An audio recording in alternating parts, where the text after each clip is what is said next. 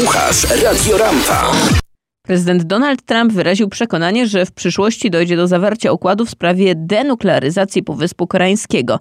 W wywiadzie dla telewizji Fox News amerykański przywódca tłumaczył niepowodzenie szczytu w Hanoi faktem, że nie chciał zaakceptować niekorzystnego dla USA porozumienia. Donald Trump tłumaczył, że nie chciał się zgodzić na zniesienie sankcji wobec Korei Północnej bez całkowitego pozbycia się przez Pjongjang broni jądrowej. Oni oferowali denuklearyzację pewnych obszarów, a ja chciałem wszystkiego. Amerykański prezydent wyraził przekonanie, że ostateczny cel, jakim jest pozbycie się broni jądrowej z Półwyspu Koreańskiego, zostanie osiągnięty. To były bardzo dobre dwa dni, ale najwyraźniej żaden z nas nie był jeszcze gotów. Donald Trump określił swoje relacje z Kim Jong-unem mianem bardzo dobrych. On mnie lubi, a ja lubię jego. Niektórzy mówią, że nie powinienem go darzyć sympatią, ale ja go lubię. Dobrze nam się współpracuje. Zobaczymy, co się wydarzy. Dodał Donald Trump, przypominając, że od czasu rozpoczęcia przez niego dialogu z przywódcą Korei Północnej, kraj ten nie przeprowadził żadnej próby nuklearnej i testu rakietowego. Z Waszyngtonu Marek Wałkuski, Polskie Radio.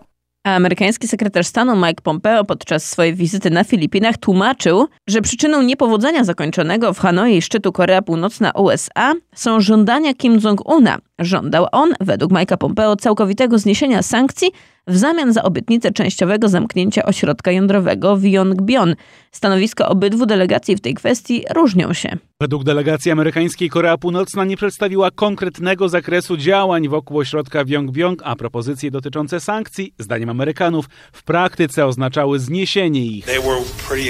Stanowisko Korei Północnej było dość ekspansywne w stosunku do tego, co gotowi byli zrobić w Yongbyon. Pomimo tego wciąż nie było pełnej jasności wobec tego, co mieli do zaoferowania. Stwierdził amerykański sekretarz stanu. Według Mike'a Pompeo północno-koreańskie propozycje w praktyce oznaczały zniesienie sankcji wobec Korei Północnej.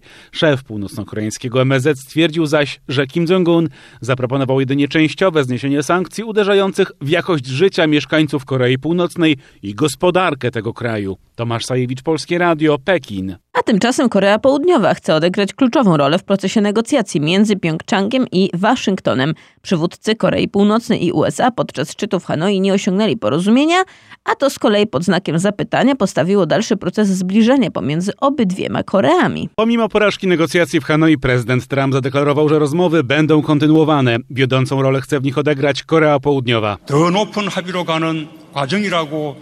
Wierzę, że jest to część procesu prowadzącego do porozumienia. Teraz nasza rola stała się ważniejsza. Rząd Korei Południowej pozostanie w ścisłym kontakcie z władzami USA i Korei Północnej, starając się za wszelką cenę wspomóc osiągnięcie konsensusu.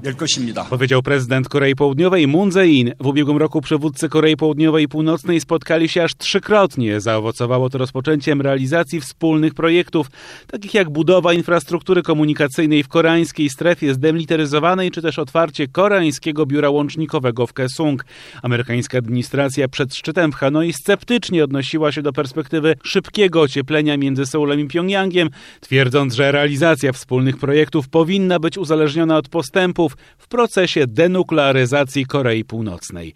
Tomasz Sajewicz, Polskie Radio, Pekin. Przypomnijmy, że szczyt w Hanoi pomiędzy przywódcami Stanów Zjednoczonych i Korei Północnej zakończył się w czwartek. Rozmowy zerwano potem, jak według słów Donalda Trumpa Kim Jong-un zażądał zniesienia wszystkich międzynarodowych sankcji, na co Waszyngton się nie zgodził. Władze Korei Północnej twierdzą jednak, że były gotowe na znacznie większe ustępstwa niż te, o których mówił Donald Trump.